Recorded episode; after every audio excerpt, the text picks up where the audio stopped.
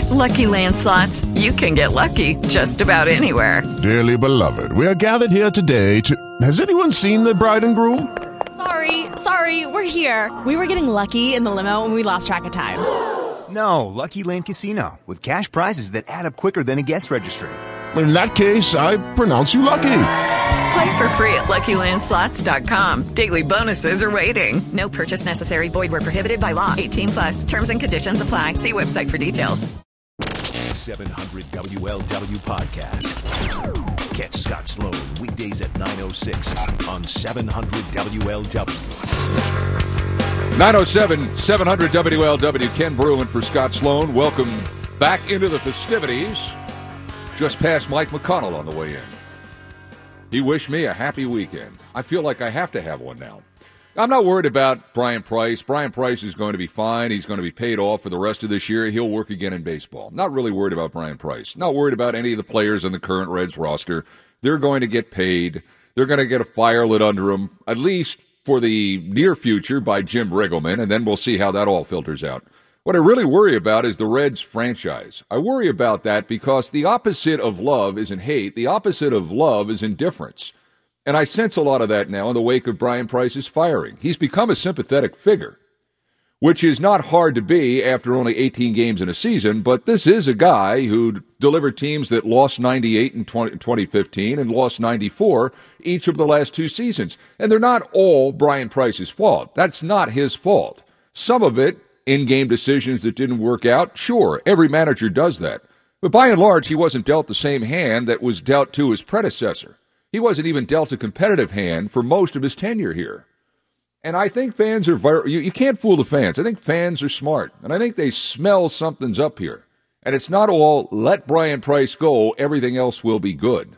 I worry about the Reds franchise. I worry about where it is right now, despite the fact that a lot of people think that their farm system is in pretty good shape. Well, good. Where the players been the last five to seven years? That's a big question I think a lot of Reds fans would like to see answered. We turn to uh, a guy that covers baseball for a living. He writes for MLB.com. He's on the MLB network, and he has a terrific podcast that he co hosts with Richard Justice, the Morning Lineup podcast, all about baseball. And he's a good Ohio guy who went to the Harvard on the Hocking River, Anthony Castrovince. And he joins us now to talk about this and the bigger picture of where all of this is going for the Cincinnati Reds. Anthony, good morning. Thank you so much for joining us. Good morning, Ken. Thank you. Uh, I'm I'm I'm not worried about Price. I'm not worried about Votto. I'm not worried about Suarez. They're all going to get paid. I worry about this franchise that has been adrift uh, for most of the last 15 years. There was a time in 12 to 20, 2010 and 2012 when it looked like it was pretty good. But I'm worried about this, Anthony, because this is a great baseball town, and I'm not sure that the fans here, nor do I, see great baseball on the horizon. Should we be concerned? Well, yeah, I, I think there's concern from the standpoint that when a team goes through a major rebuild like the Reds did and, and needed to do at that point, just with expiring assets like, you know, Johnny Cueto and Jay Bruce and what have you, you know, you just want to see steady progress. I think fans understand, and, and there's many markets going through this right now where, where fans can comprehend and understand the value of blowing things up and starting over again and, and rebuilding something special. And you can see the fruits of that with, you know, Houston and, and Chicago the last two years. But you know, when when the progress is not steady, I mean, the, the bottom line, Ken, is that there's so many teams going through that all at once, and not all of those rebuild product, projects are going to work out as planned. Just mm-hmm. mathematically, they can't. yeah. So it, it's frustrating when you know it's not that forward trajectory. And what we saw, what we've seen so far, it's only a few weeks of the season, but obviously it was enough uh, of the season for the Reds to make the move they did yesterday. Um, I mean, that was certainly backward trajectory, you know, yeah. uh, a three and fifteen start. So that that's where it's frustrating. You know, Anthony, uh, we we saw instant death with with Houston and with Chicago. I mean, it was just boom. Uh, this thing is this thing is over. We're going to dig ourselves out of this hole. This has been here. It's just been a, a, a long bleed with this franchise, and they you know they they they hold on to these players because they think fans are going to want to come see Johnny Cueto pitch or Mike Leake pitch or Todd Frazier hit. And then they get to a point where they have to trade them. They're at the deadline. The rest of the league knows they have to trade them. And so they don't get full value for these players. And in the case of Zach Cozart, they get nothing immediately and a Yeah. draft pick down the road. It just seems to be bad baseball business. Yeah, I mean the, the Cozart situation did not uh, go very well at all. Um, they, they've made some good trades or, or trades that they can prove to be good. I mean, Luis Castillo for Dan Straily could be a, a good one for them in the long haul, but um, but yeah, it's, it's definitely been hit or miss, and it's it's probably too early to judge the Dick Williams uh, portion of, of the proceedings. You know, he's only been in charge there for about a year and a half, if I'm not mistaken. So. Um, you know, so so, but, but what it comes down to though, Ken, is when a move is made like the one they made yesterday, when you fire a manager. I mean, it's not, and you alluded to this. This has nothing to do with with Bryan Price's bullpen management or, or what have you. I mean, when you have a minus 48 run differential, there's no uh, there's no manager that could have saved that. Um, it's an organizational failure. It just is, um, and and it's just you know he's the fall guy, and it's always the case with the manager. The manager is a fall guy for bigger issues. Yeah. So, um, so yeah, I, I will say that you know I thought this is how dumb I am. So this is I don't know why you have me on your program because I thought going into the season that the Reds uh, had a little you know could be a little frisky this year. I not not a contender by any means, Yeah. but just a, a team that could start to keep other teams in that division honest, just because.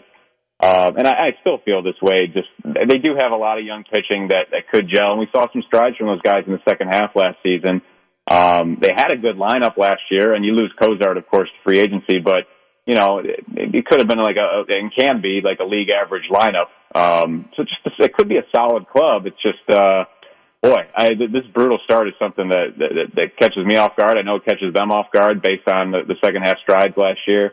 Um, you know, I understand why they made the move with Price. I, I guess it's easy to say now, well, then why didn't you just do it at the end of last season? But, you know, there was some momentum going on there. But, I mean, for me, the bottom line is that in these rebuild projects, you never get through it with just one manager. It, it never happens that way. Look how many managers the Astros and Sure. the Cubs burned through Sure. um, in, in their rebuild. So, uh, you know, it's unfortunate for Bryan Price. I would like to hear from the top, from the owner on down, to say that word, to say we are rebuilding, and that Yeah. we're going to look at all avenues how to make this team better, and and then do it. I mean, Anthony, it- almost seems like they throw a bunch of stuff up against the wall and see what sticks. They've had in the last 504 games that they played, they've started a rookie pitcher 254 times, and it's hmm. to me, it's it's one thing to say, well, you know, we're going to win again or we're going to be good again. It's another thing to say, look, we know this thing is is messed up six ways to Sunday.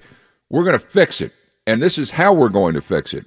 And stick with us because this is the plan on how we're going to fix it. And I, you know, other than occasional appearances on talk shows or Reds rallies on a caravan or something like that, you never hear anybody explain that. And I, I don't think I think this. I I I know you're an Ohio guy. Ohio, uh, the baseball fans in this town are smart fans. They know you can't fool these people down here. They've been, they've been at it too long in the fan business. And I just think that I just think that just some solid, you know, take that first step of the twelve steps and just say, okay, we we screwed this thing up. Here's how we're going to fix it. And and I think until that, I think you're going to have what you had last weekend. The Cardinals in town for four games. Only 65,000 people show up to watch the Cardinals here for four games. I, I just think there's power in in in in. Uh, I just think there's a lot of power in self self accountability, and I think they need a little bit of that right now. Well, listen, I live in Cleveland where it took fans a long time to stop going to Browns games. so I don't know. But, uh, and, and it took an 0 and 16 parade, uh, for, for them to finally, uh, make some major moves. So we'll see. But, Yeah. um, you know, the, the problem with the Reds, the Reds have had no traction in large measure because of injuries. And I don't know if that's a systemic thing or just pure bad luck.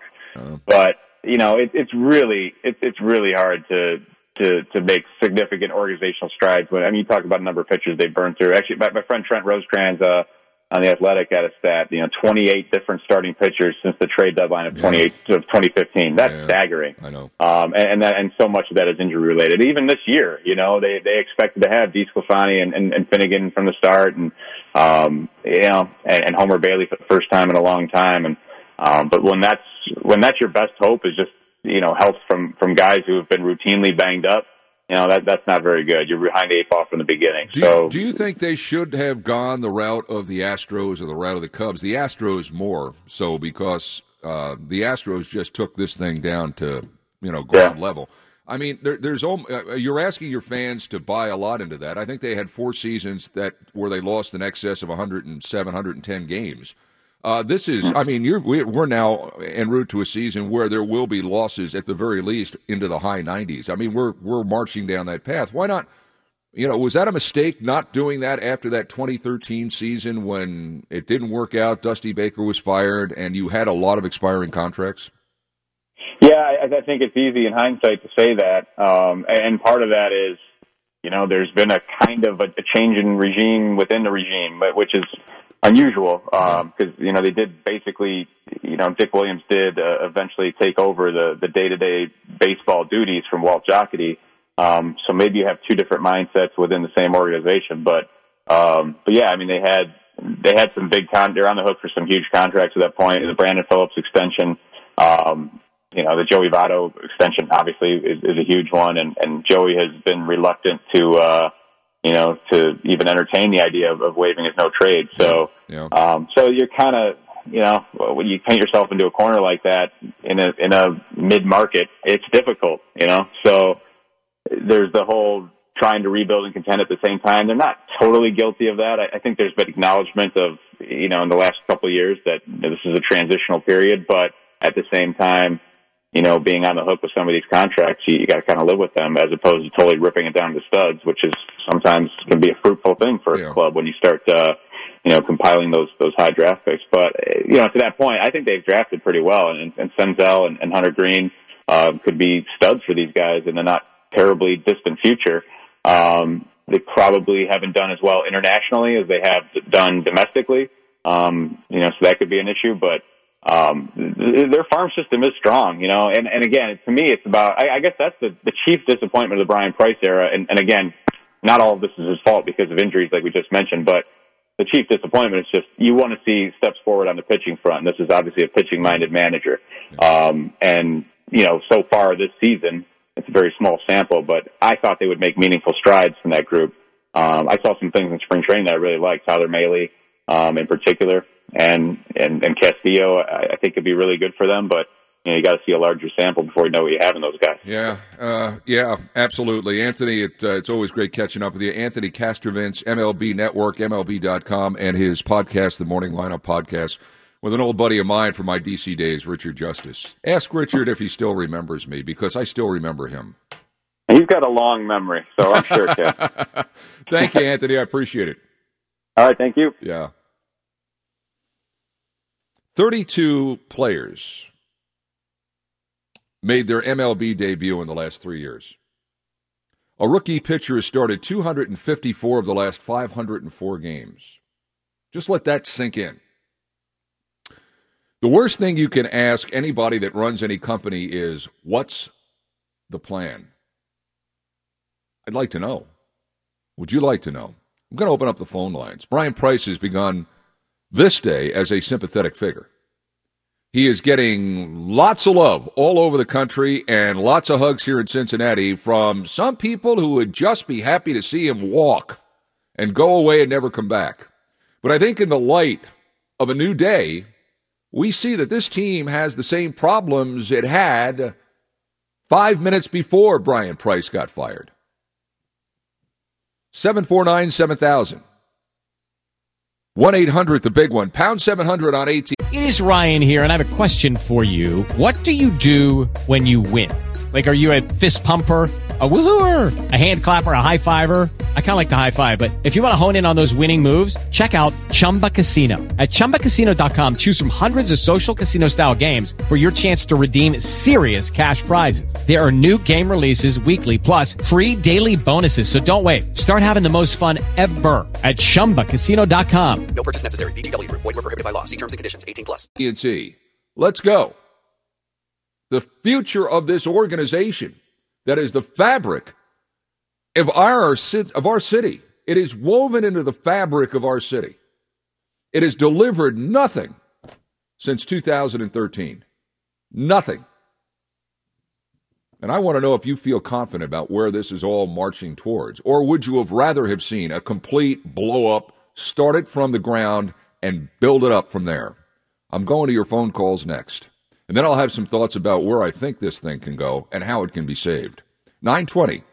News Radio 700 WLW. 700 WLW, Ken Broo for Scott Sloan. We've got some breaking news, some breaking traffic news. Let's go to Chuck Ingram. Chuck, what's going on? Uh, good morning, Ken. I wanted to keep your listeners informed of a couple of problems in pretty much in the same area. Right now, I'm looking at an accident eastbound 275 at Montgomery Road. The entire highway was shut down, but now just in the last 30 seconds or so, traffic is starting to move again in the two center lanes. You still have plenty of emergency crews on the scene on the left and on the right.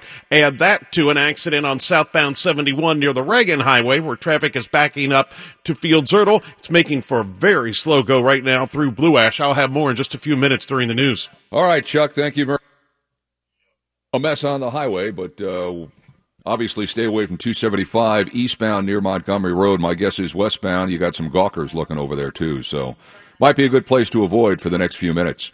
Uh, 749 7000 1 800 the big one pound 700 on AT&T. I'm opening up the phone lines because I want to hear whether or not you feel that this franchise is really at some point working its way into indifference. I don't sense the hue and outcry over the firing of Bryan Price, and I'm looking at attendance as well. Jason is in Edgewood and wants to lead things off today. Jason, welcome to the show. Hey, how you doing, Ken? All right, Jason. Hey, man, I, I just I've been listening the last couple of days, and honestly, man, you put a lipstick on a pig, man, still pig. You know, this team's not very good. Their players aren't very good. You know, they got 50% of their payroll is in three players, and Rocco, Bailey, and um, Votto. And I mean, like you said, man, they just haven't been good. They haven't, you know, the, the guys that they've brought up haven't haven't produced. And um, you know, injuries, you know, how much better would they be if you had Suarez and Schebler in the lineup? Maybe three, four more wins, if that. Yeah, I, I mean, mean, I mean, their their absence has certainly contributed to a lack of production, but but yeah, I mean, they're a collection. Their outfield is a collection of of fourth and fifth outfielders on exactly. on a contending team. Exactly, and they they don't have good players. That's the bottom line. I mean, who's ever evaluating talent for the Reds should have been fired, not Bryan Price. I mean, he's just dealt with the hand he's dealt. I mean, and he's got to play it. Yeah. And I mean, frankly, everybody in Cincinnati, Northern Kentucky, we all we're all fans. We're not stupid, like you said. We, we know what's up. Yeah. I mean, these, they're just they're they're putting a crappy team on the field. Yeah, I mean, and and Jason, thanks for the phone call. You can't fool the fans. I mean, you can't. I'm more concerned about indifference. I'm going to get into that next. Phone lines are open. As a matter of fact, got one open for you. 749 7000 1 800 the big one pound 700 on AT&T the Cincinnati Reds if the opposite of love is indifference and not hate are we moving in that direction? Is this becoming Bengal-esque circa 1999 back with more next on 700 WLW 700 WLW, Ken Bruin for Scott Sloan. Listening to this song reminds me that sad news about uh, Lindsey Buckingham getting kicked out of Fleetwood Mac. Jathan Nathanson and I talked about that a couple of weeks ago, and he's going to join us here with the latest in entertainment news coming up today at 1035. I want to ask him about a movie that's that's out right now that I, I got to see. It's called A Quiet Place. Uh, 749 7000 1 800, the big one, pound 700 on AT&T. Look, I, I, I, I've said this many times before, and I'll say it again. I am not a, I am not a fan. I can't afford to be a fan in the line of work I'm in. Because if I'm a fan of a team, the Reds, the Bengals, UC Xavier, I then lose credibility. I lose it with the fans of that team, and I lose it with the fans of other teams. Fans want affirmation. Fans don't want information. They want affirmation. They want to be told that what they believe is true. And when you come in with information, sometimes fans don't like that. Fans don't like to be told that their favorite player isn't very good. Fans don't like to be told that their team really isn't all that great and isn't going to win anything. For example, the NFL schedule came out last night.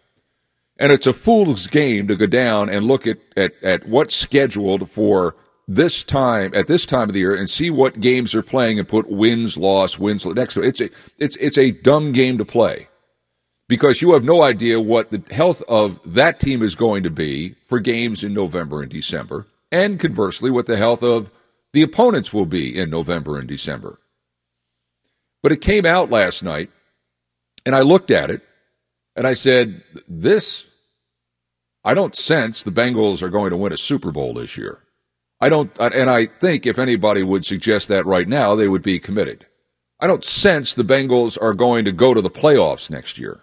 But fans don't want that. They want to be affirmed. They want to be told, yeah, we can win. Yeah, we're going to win that. So, okay, so I get that. That's why I don't play the fan game. But I will confess this I like it when the Reds do well. I like it for a number of reasons. First of all, my kids are Reds fans, big Reds fans. When they were little, we would go to the games together, and they got hooked. Hooked. Now, my, my, my daughter's favorite player, she's in her 30s now, but her favorite player was Sean Casey. She loved Sean Casey. She thought Sean Casey hung the moon. She had a jersey that had Casey's name, number on it, and all that. Thought she was fantastic. My son's favorite player on the Reds to this day is Eric Davis. He thought Eric Davis was just great. Well, he thought that because those were, and for my, my daughter too, they were some of the first players that they ever saw. And we'd go to the games and we'd root and we'd cheer and they'd have a good time. But I was never a Reds fan. But I wanted them to do well for my kids. I wanted them to do well for the merchants that are so dependent on that kind of business doing well. Not not the merchants inside the stadium. That's a captive audience. They're going to do well one way or the other. But for the restaurants that are downtown, for the little shops that sell whatever, ice cream or coffee, or maybe a place you go and get a drink after a game. I wanted the, I want the Reds to do well so they succeed. And so when I say that I'm not a fan, I am in a sense because the better the Reds do, the better those merchants do, then the better we do. And there's more and diverse kinds of things for us to do in downtown. That's our core business. We don't have a theater district like New York that brings a lot of people downtown. We don't even have a movie theater downtown. Living downtown is something that's only that's become trendy in the last 15 years. So we don't have a lot of you know retail shopping downtown that you can't find in other places. Little by little, these boutiques are popping up. Little by little, these standalone businesses are popping up. But it's tough downtown. Macy's closed its only store downtown. It's tough. Downtown shopping, downtown uh, merchants will tell you that it's tough to make a buck down there. And then when you have a baseball team, which is your core business, which is kind of your theater district that they have in, like in New York City, when that's tanking, it affects it affects everything. So I want the Reds to do well. My fear is that we're drifting into apathy about the Reds. The opposite of love isn't hate. The opposite of love is apathy. And it happened in this town with the Bengals for many, many, many years. An entire generation grew up without seeing winning football therefore not buying Bengals gear, therefore not buying into the team, and therefore the Bengals, despite having a nice run of five years here not too long ago, are digging out of the hole with a whole group of fans that should be rooting for them, that should be going to their games. And I, I fear that's where the Reds are going. It seems like it's it's hopeless right now. 98 losses in 2015, 94 losses the last two years, and this team is on track for over, well over, 100 losses this year. And that kills a lot of things that make this town great. I don't want fans to be apathetic about their baseball team. When Bryan Price, when the manager was fired yesterday, he got sympathy from a lot of corners. The Fire Bryan Price crowd seemed to be silent yesterday. Maybe it's because they got what they wanted. I don't know. But it seems to me that there's a lot out there that were like, eh, what does it matter? Eh, they're no good. And there's no light then at the end of the tunnel, no hope, no reason to believe that, okay, this could be the first step, or it could be a, one of a series of steps that will get this, this team back on track. I sense that there are a lot of folks that have just given up on it. And that's a real problem. The opposite of love is not hate. The opposite of love is not caring. So, do you still care about this team? Are you still someone that believes that if this team does the right things over the course of the next year to 18 months, and I don't just mean getting new players or making trades, but takes a serious look at, about how it goes about its core business. From the major league level through its minor league system, looking not just at players they draft, but who's coaching these players, who's preparing these players, who is grooming these players, who is imparting the will of the club on these players that this is the way you play the game of baseball. I'd like to hear from somebody that you're still with it. Because if they lose you, it's awfully tough to get you back. Any business will tell you, particularly a service business, if they lose you, you got to work twice as hard to get you back. 749 7000 1 800 the big one pound 700 on AT&T. We'll go to the phone calls next. Uh, Terry, Bob, Michael, Brian, Jim, Frank, stand by. We'll go to your phone calls next on News Radio 700 WLW. 952, we've got uh, new information on Prince's death. We'll get to that at 1006. John Cruz is going to join us. Talking about the Reds right now and what I sense is indifference to this team, and that's a dangerous, dangerous thing. Let's start off with Terry in Kettering, Ohio. Terry, welcome to the show. Hi, Ken. How are you today? All right, Terry. Well, I had a few things to say. First one is Cincinnati is steep in baseball history. Yes. And I think that Castellini should be ashamed of the team that he has put out on the field this season. I've been a Reds fan for 52 years, and to go back what you were saying a few minutes ago, I'm probably not going to go to a game this year without, you know, it's a good time and whatnot, but without a chance, you just think there's no chance that the Reds are going to win. I think it was eye opening last Saturday where they gave away a bobblehead, and even though it was not great weather, in fact, it was lousy weather, only 19,000 people showed up, and there were far less than those in the stands when the game actually began. Yep, and, and you know, when you got the game's going and With the Lucky Land slots, you can get lucky just about anywhere. This is your captain speaking. Uh, we've got clear runway and the weather's fine, but we're just going to circle up here a while and uh, get lucky. No, no, nothing like that. It's just these cash prizes add up quick. So I suggest you sit back, keep your tray table upright, and start getting lucky. Play for free at LuckyLandSlots.com. Are you feeling lucky? No purchase necessary. Void where prohibited by law. 18 plus terms and conditions apply. See website for details. you got two men on, nobody out, and the next three guys can't even get a fly ball to to move the runners or try to get somebody home. I mean, it's just it's just terrible. It's it's you know, me and my friends have said the same thing.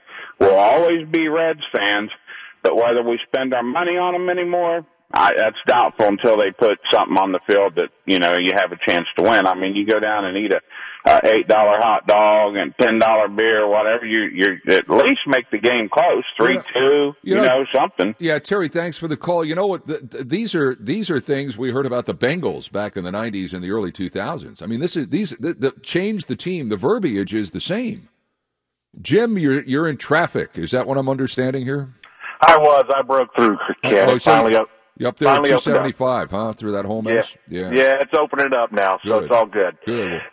Well, hey, couple things, Ken. I'll make it quick. Uh, I, fly by night Reds fans, take a hike, man. You know, I, I grew up uh, seven, eight, nine years old during the Big Red Machine.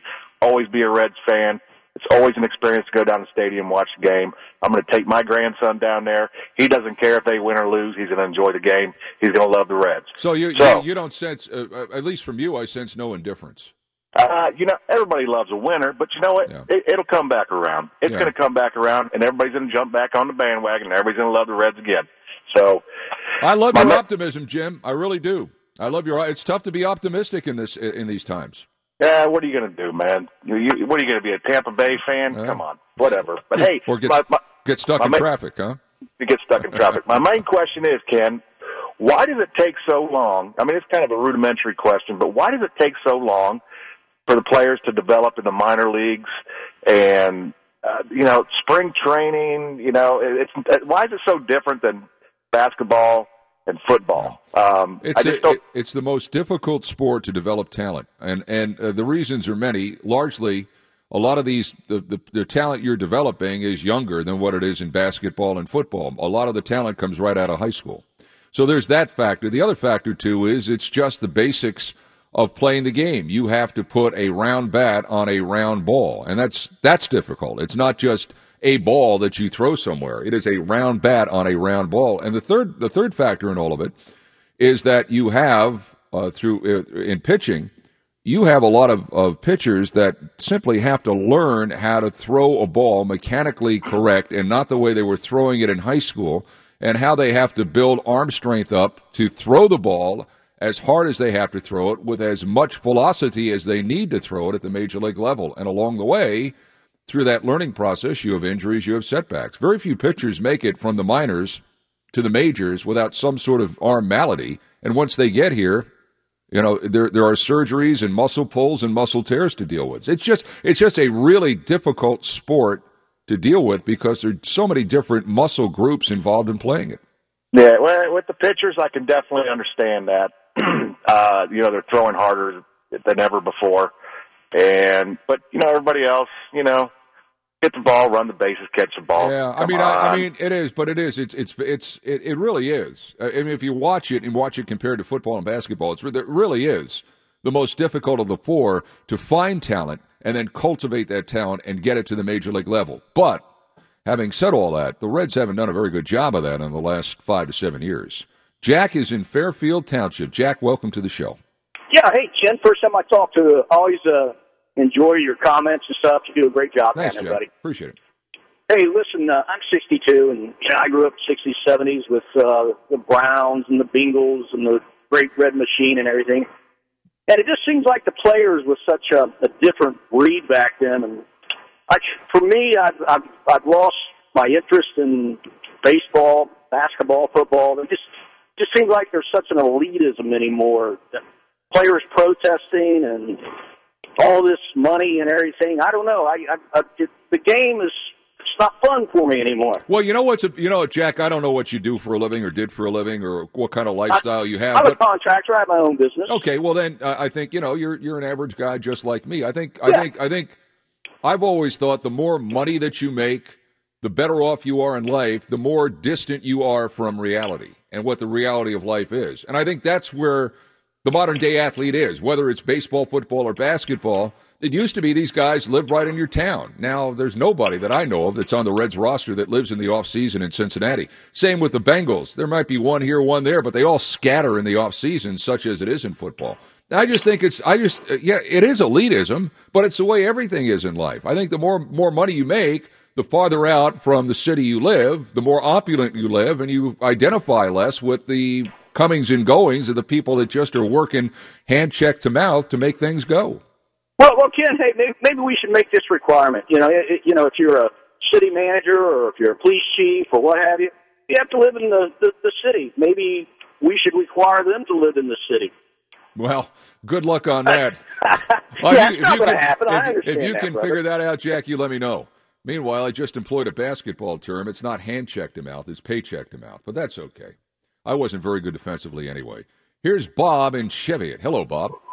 Hi, Ken. Love listening to you. Wish you can be on every day. Well, Hey, uh, I'm not a big Jim Riggleman fan. I'd rather see Corky Miller, but you know what? Um, Bryan Price, I think we should have kept him. Uh, if you look at the last four games, I think our starting pitching is starting to come around. They've had some quality starts, and I think once it gets warm and Votto comes around and Duvall, and we get Squires back and our starting pitching, uh, we could very easily go to a 15 and three record uh, in an 18 game period, and I I think we can end up honestly at the end of the year be 81 and 81. Bob, would you do me a favor? Yes. Whatever you put on your Wheaties this morning, will you send me some here to 700 WLW because I need that, okay? If Sure. it's if it's an illegal substance, get a mule and have the mule drop it off. Thank you, Bob. 10 o'clock, News Radio 700 WLW.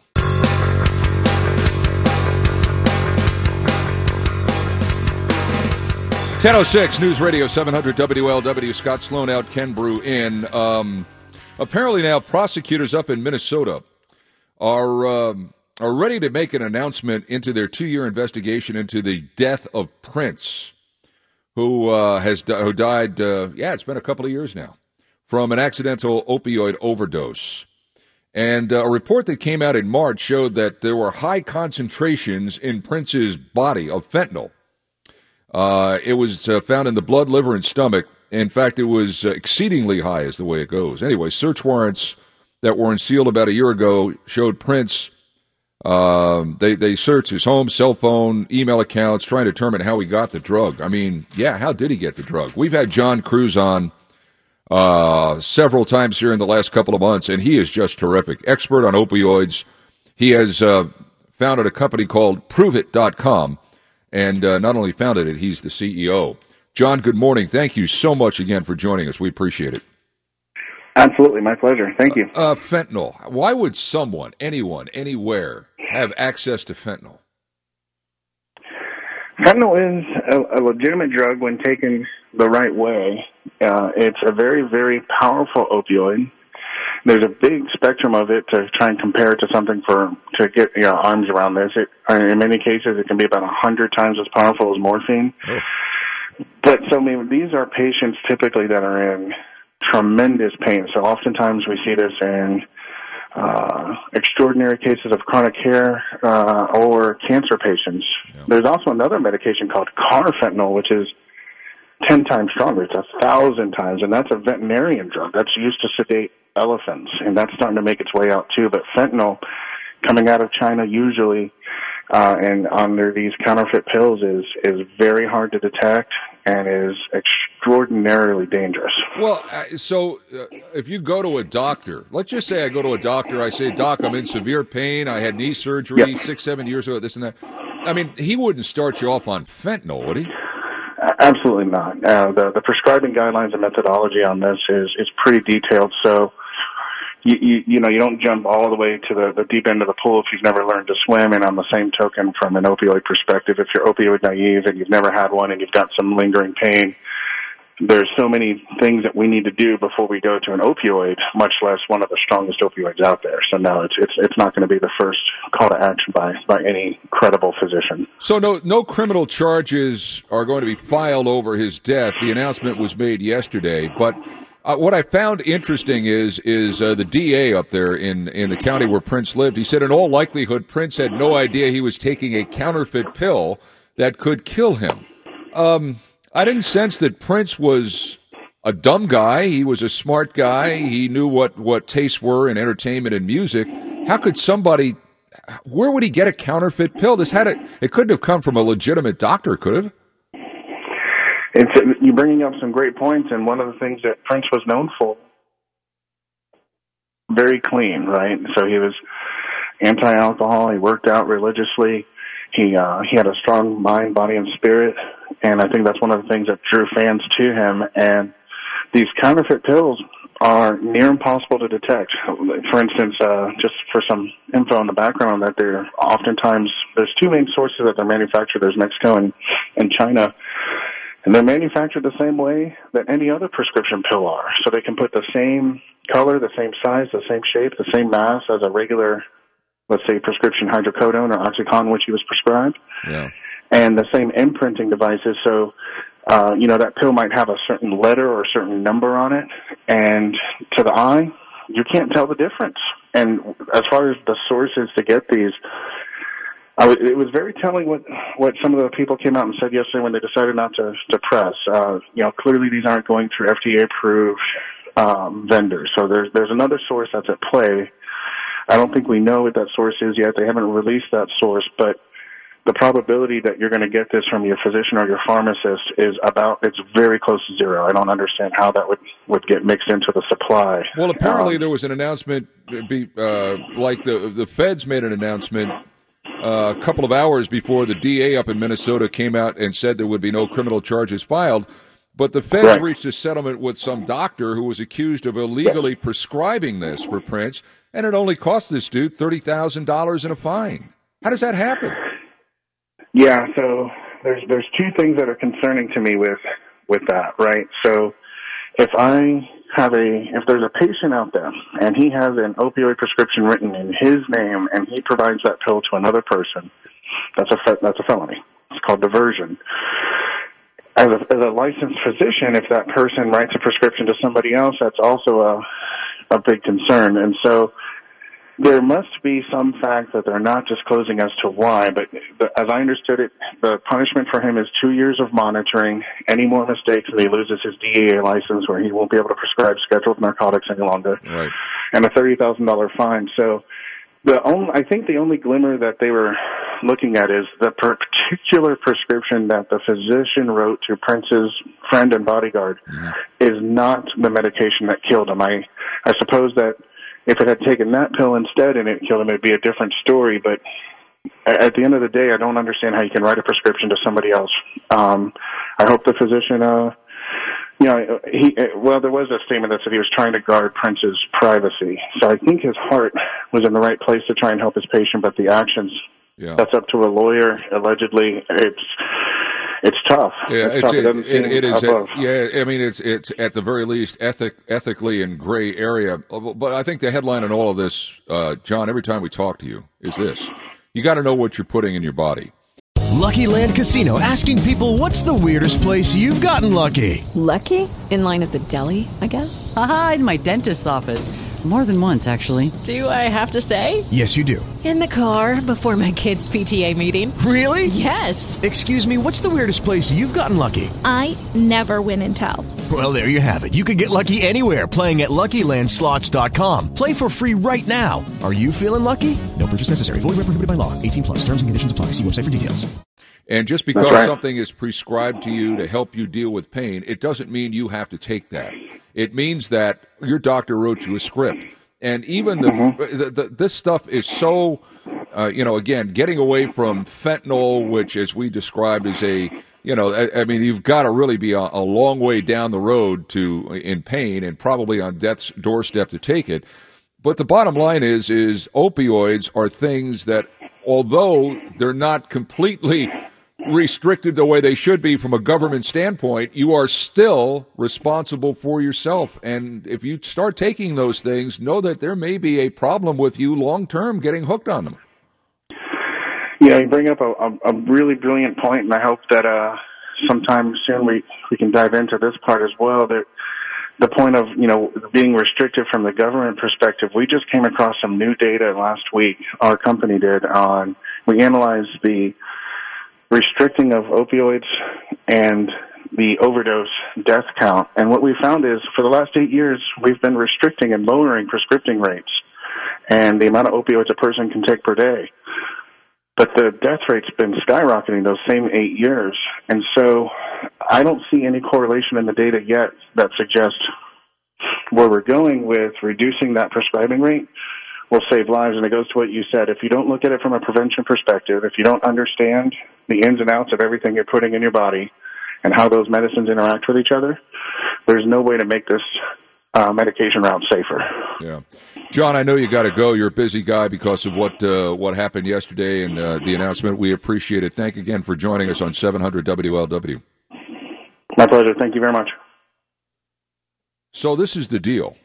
No criminal charges filed over the death of Prince.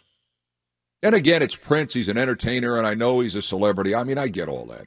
Got it. You know, I mean, the death of a celebrity is, you know, how much more tragic is that than the death of just someone else that that that has this problem?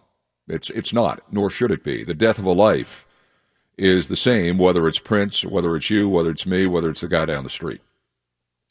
But no criminal charges filed against the doctor that prescribed this. Now, just think about this for a second. You know, I don't know if the DA really wanted to uh, drag this out. I have no idea what his his litigation tastes are up there, and maybe he thought this is look. I'm not going to win this case if I take. I mean, the, the way it works in in in these kinds of things is the DA's got to know what what are my chances of winning this in front of a jury. But you got a doctor up there, and the guy's name is uh, I want to make sure we get that out. Doctor Michael Todd Schulenberg.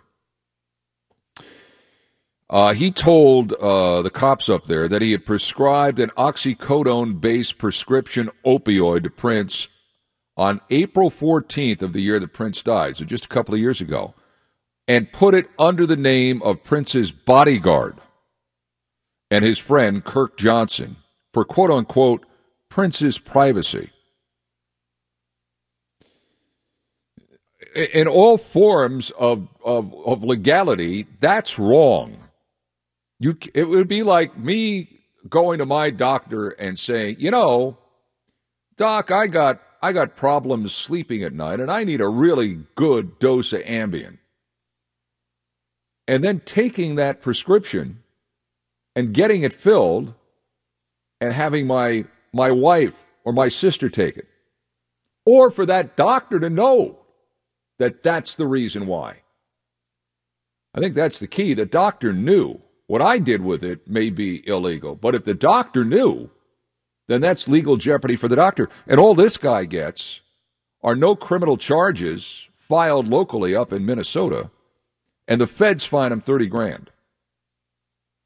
Now we'll see what Prince's estate does. My guess is, you know, I mean, it's like it's when somebody dies and they die a wrongful death, the lawsuits never stop. So we'll see if we'll see if if Prince's estate goes after uh, this guy. Prince's estate has been basically fighting over Prince's money since he died. So my guess is that could be a cash trail right there. So they may they may focus now on this doctor that's up there. But again, it doesn't matter really what that doctor prescribed. It doesn't doesn't really matter the fact that he wrote an illegal prescription. That's on him. What's on you and what's on me is if you're prescribed something, know what that something is before you put it in your body and what the ramifications will be if you take that drug. Unfortunately, this drug is so powerful, from what I'm told, that once you start, it's really hard to stop. And that's why people like John Cruz exist and why these addiction clinics exist. This is a real big deal. We know that. But for God's sake, if somebody writes you a prescription, nobody says you got to take it. Nobody. That's up to you. 1018, 700 WLW. 700 WLW, Ken Broo in for Scott Sloan. Can't believe this has been 35 years. 35 years. At, uh, 1999, the album came out, which was kind of, uh, I mean, I love 1999, but the next album was Purple Rain, and that was like the one that defined Prince. Uh, this was one of the uh, the cuts off this. This Prince singing. There's a guy named Dez Dickerson who was part of the Revolution, uh, who sings background vocals but has a great guitar solo in this. As we uh, talk about Prince and ODing and opioids and all that. And what you should put in your body is what you know you put in your body, not what someone tells you to. I mean, that's like rule number one with drugs. So, flog the phones on that. Let's go to the great city of Muncie, Indiana, and Jace is standing by. Jace, welcome to the show. Thank you. It's my first time calling for you. Well, don't be scared. Okay. Well, I was just going to say you make a, a really good point about knowing what drugs you're putting in your body. It don't matter what it is. Um, I've actually never taken medicine in, in two full decades, but last year I had to because I had a staph infection. Mm-hmm. I had to swallow my pride and do it. But um, I also kind of wondered about um, when Michael Jackson died. Didn't they say that his thing was an overdose too, or did you not know anything about that? Yeah, that's what they said. Basically, you know, Jackson OD'd. So, I mean, it's sure, yeah. Yeah, I mean, I I, guess if you're a rock star, you got a lot of money, and you know, unfortunately, people with a lot of time and a lot of money find the wrong things to do. Yeah, yeah. I kind of wondered if maybe that was Alta planted in there, or maybe if it wasn't the doctor doing that, maybe somebody else kind of did that to Well, get it, rid of these guys. it could have been. Well, I think. Well, who knows? I mean, who knows uh, intent? But Prince's problem apparently he had chronic pain. Now, sometimes chronic pain just becomes, you know, you you you just become chronic pain, and you you don't know how to deal with it. And sometimes it's legit, but they say that's why Prince was taking this stuff. Yeah, and that's why you make a good point about knowing what you're putting in your body. Just because a doctor writes it, some of this stuff doesn't really cure the problem. It just masks the pain, kind of like what marijuana does in well, a sense. Well, that's it. I mean, if you're if, if something hurts you, right? It's not it's it, it get at what hurts you as opposed to what you know masks what's hurting you, and maybe sometimes you can't look. Um, you know, I uh, my first wife died of cancer, and she was in pain at the end. I mean, it's just like there's just things that that you that you have to deal with, and and so you deal with it medically, and it was a terminal situation, and that's where a lot of this stuff is used. I just don't understand why Prince needed fentanyl because he certainly was in no danger of dying from anything else. Yeah, you're right on all your points, and I really appreciate your call. All right, Jace, thank you. You called me, but that's all right. What's by the way, could someone explain to me what's going on in Mason? Oh, didn't they didn't they like lose a kid on a school bus the other day? Like an elementary school kid? Kid fell asleep on the bus, nobody knew it. They couldn't find the kid. Well, now according to the Facebook page for Mason Schools, they arrested a Mason High School student who made a non-specific threat in a Mason High School bathroom. So on their Facebook page yesterday, they said that there would be robust law enforcement presence at all Mason schools today. And then apparently last night, the Mason cops arrested a Mason High School student who posted, again, a non specific threat in a Mason High School bathroom. What, what's going on in the bathrooms? And then in the middle school, in the middle school at Mason, I love Mason. Mason's a great town. Uh, there's a kid that faces legal consequences after standing up on a bus yesterday and say he was going to shoot up the school today. And uh, so the cops are out in full force at all of these Mason uh, schools today. But what's what's going on? They've had a rough week up there. You know, with their and this is the day that was supposed to be the uh, the walkout, the big walkout day nationally. I don't know if any local schools are doing that. We'll get an update at that, I'm sure, here at the bottom of the hour. But the fact of the matter is, is what you know. Uh, strange, strange times up at Mason High School.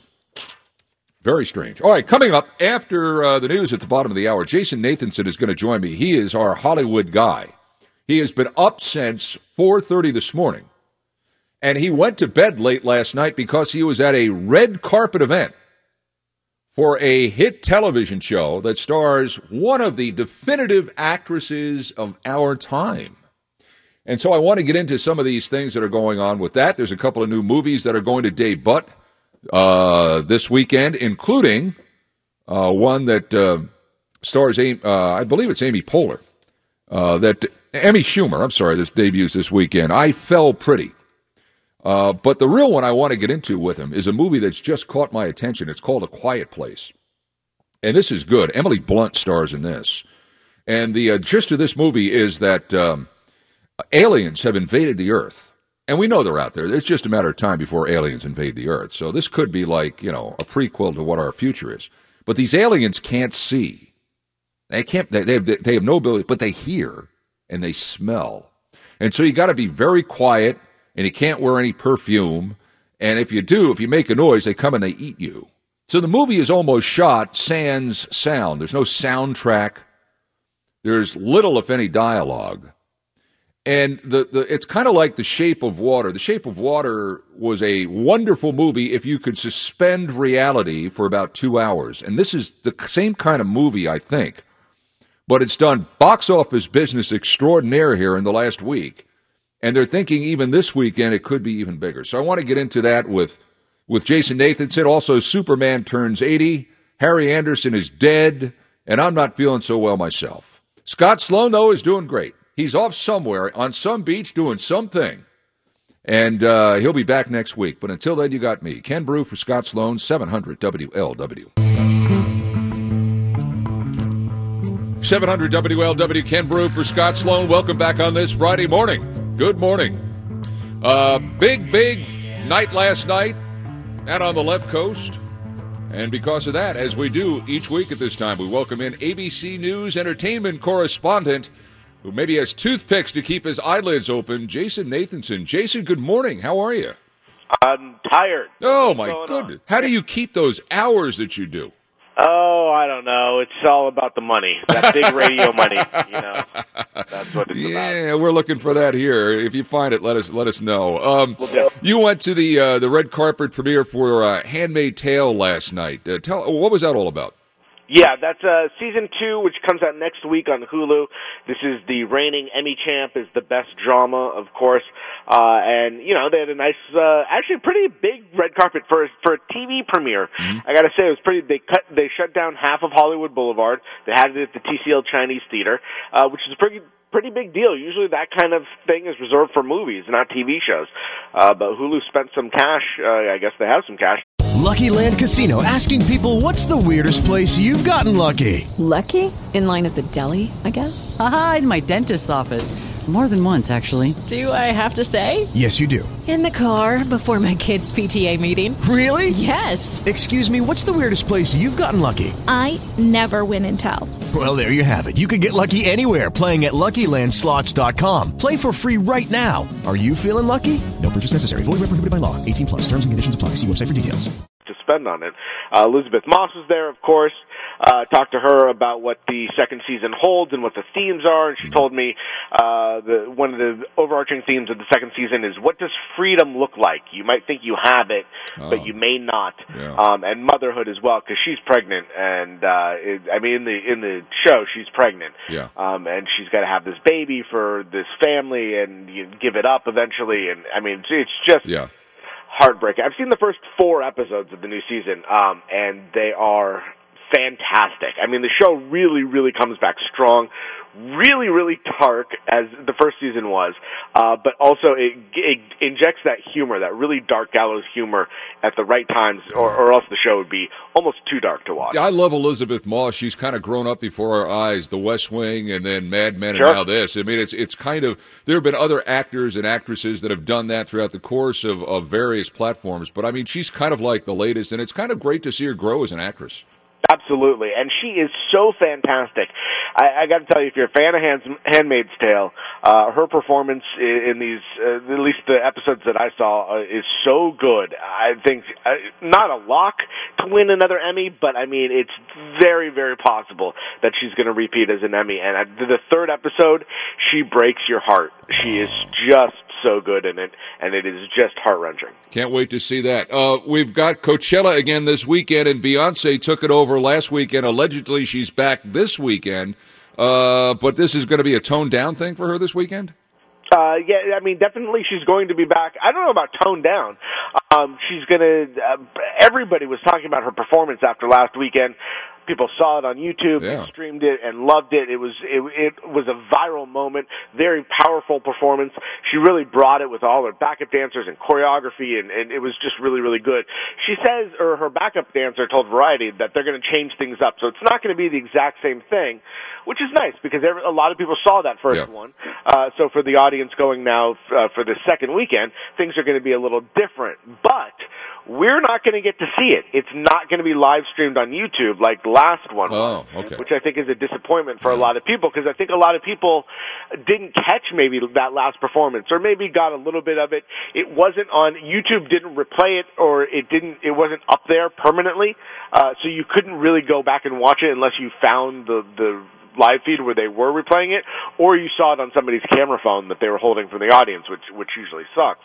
Uh, so if you wanted, to, I think a lot of people were hoping, oh, I'll just catch it next weekend, uh, but unfortunately, they're not going to stream it. Well, while you were busy on the red carpet last night, Superman was blowing out candles on his cake. He turned 80. The original comic book debuted yesterday, 1938.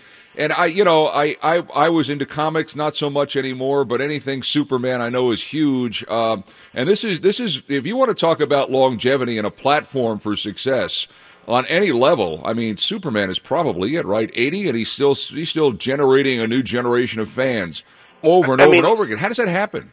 It is pretty amazing that in 1938 the comic book came out, uh, and 80 years later we're still talking about Yeah. it. If you had a copy of that comic book, by the way, that first ever action Action Comics number one, the last one sold in 2014 for 3.2 million dollars. Oh my god! So if you have that uh, sitting in your attic somewhere collecting dust, dust it out, you know, and and treat it well because it could be worth something.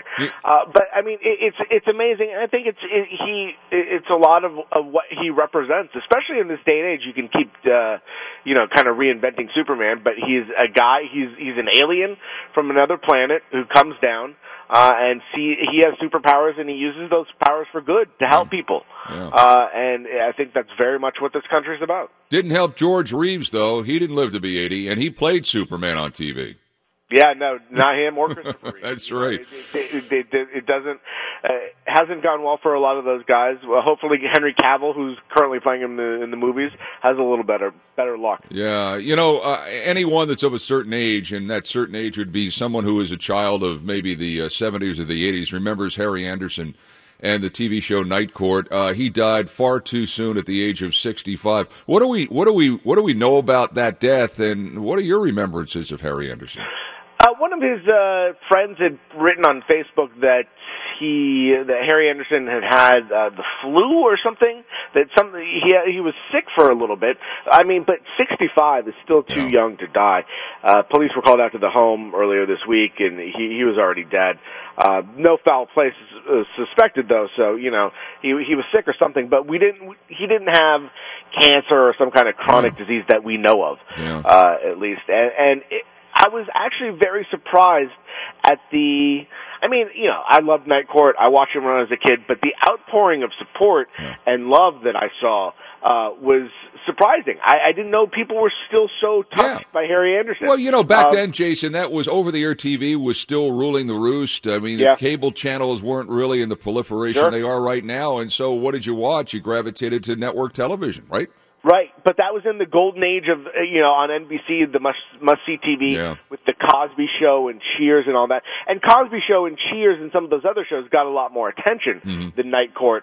But you know, the, a lot of people were watching Night Court. Okay, we got some movies that are debuting this weekend. I want to talk to you about that. Hang on, Jason Nathanson, ABC News entertainment correspondent, as we cruise on this Friday on 700 WLW. Welcome back, 700 WLW. Ken Broo for Scott Sloan with Jason Nathanson, ABC News entertainment correspondent out in Los Angeles. Okay, so Amy Schumer has a uh, has a movie that debuts this week in theaters all over the place here in the greater Cincinnati area. I Feel Pretty, where I guess the premise is uh, her character falls down, gets knocked out, wakes up, and believes she's the prettiest woman in the entire world. You know, that happened to me at least six or seven times last month alone. So now I apparently somebody's stolen my idea. Yeah, well, I mean, you should have trademarked that, or copyrighted it or something, because Yeah. uh, it's going to make some money this weekend. Not a whole lot of money. It's probably going to open behind her last few films, Trainwreck and Snatched, uh, and critics are, are really mixed on it. A lot of people are saying that the the just the concept alone it gets into this weird area of body shaming and not being comfortable, and uh, a lot of women say maybe it's not the most positive body image uh, that could be portrayed. But Amy Schumer's tried really hard this past two weeks, where she's been on the press tour to defend it and saying it's not what you think it is. So, you know, I think some people will give it a chance for sure this weekend. Uh, but when it comes to box office, it's not going to open near the top. Yeah, you have to be in your 70s, but at one point, Lauren Hutton, who's in this movie, was considered one of the most beautiful women ever in the world. But uh, uh, so that opens this week. Super Troopers 2 opens this week, and I think this is interesting. As successful as that first movie was, this one they had to, they had to go get crowdfunding for it, didn't they?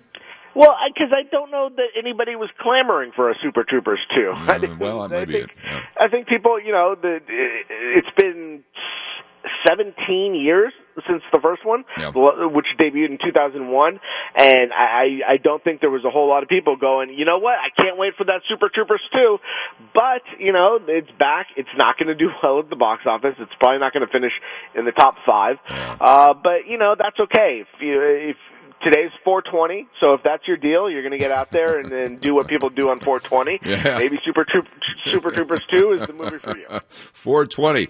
I love it. Uh, and uh, the other one, uh, uh, as we mentioned, is, is Schumer's movie. I don't think either one of them are going to beat Rampage or A Quiet Place. I mean, when you have the future president of the United States, Dwayne Johnson, starring in anything, and it's really Godzilla versus King Kong, I think this is. I I just think this thing is the buzz right now. Is it not? Well, yeah, not really. Not it, really? It didn't open. It didn't open. I mean, yes, it's going to. It's probably going to win the weekend. Um, well, actually, A Quiet Place is probably going to win the weekend. Yeah. But the two of them are going to battle it out for first place.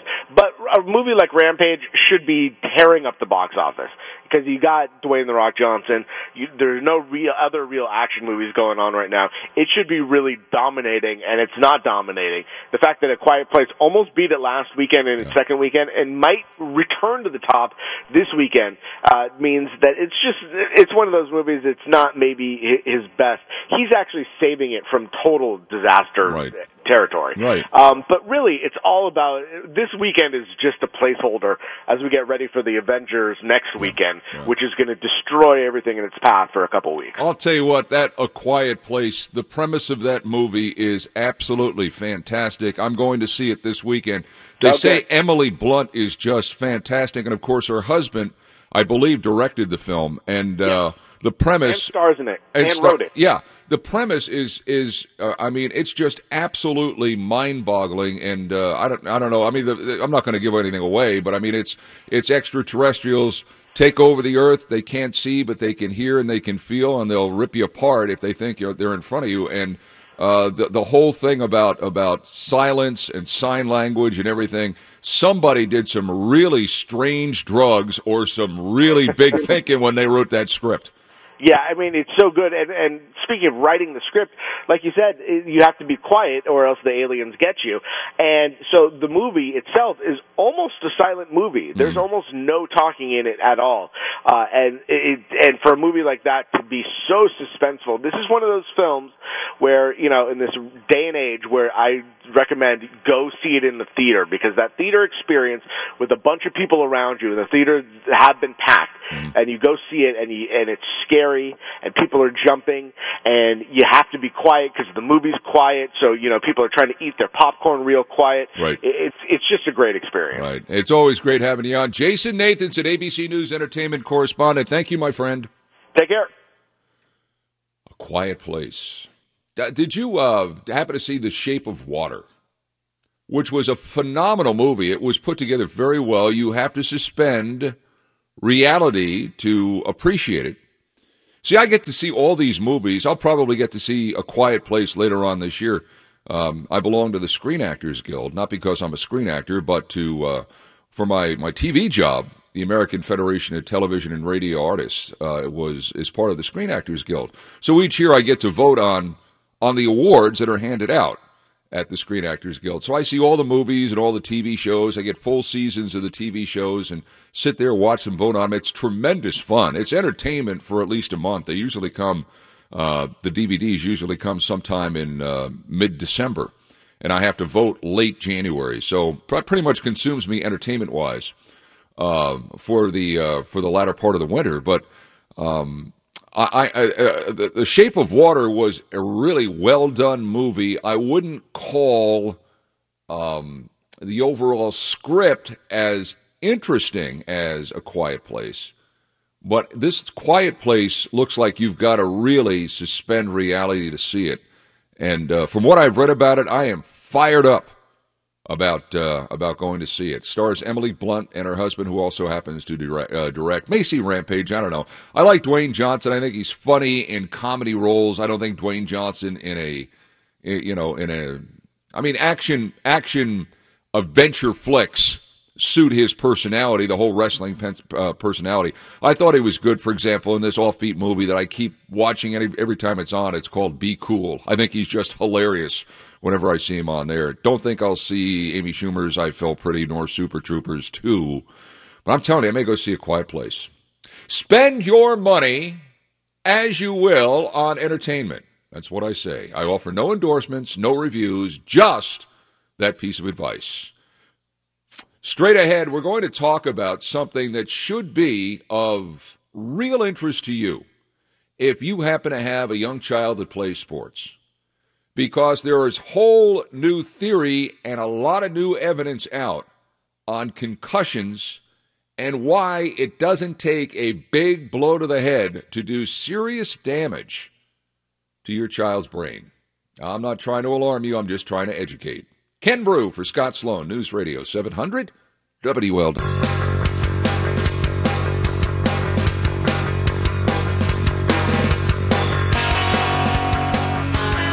700 WLW, welcome back. Ken Broo for Scott Sloan on this uh, Friday.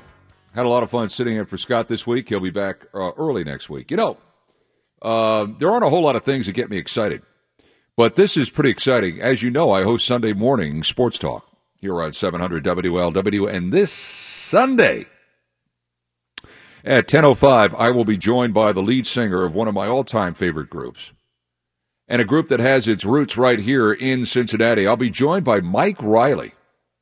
Mike Reilly of Pure Prairie League. Now, if you're a PPL fan, you know that that, that, that band has gone through a myriad of changes.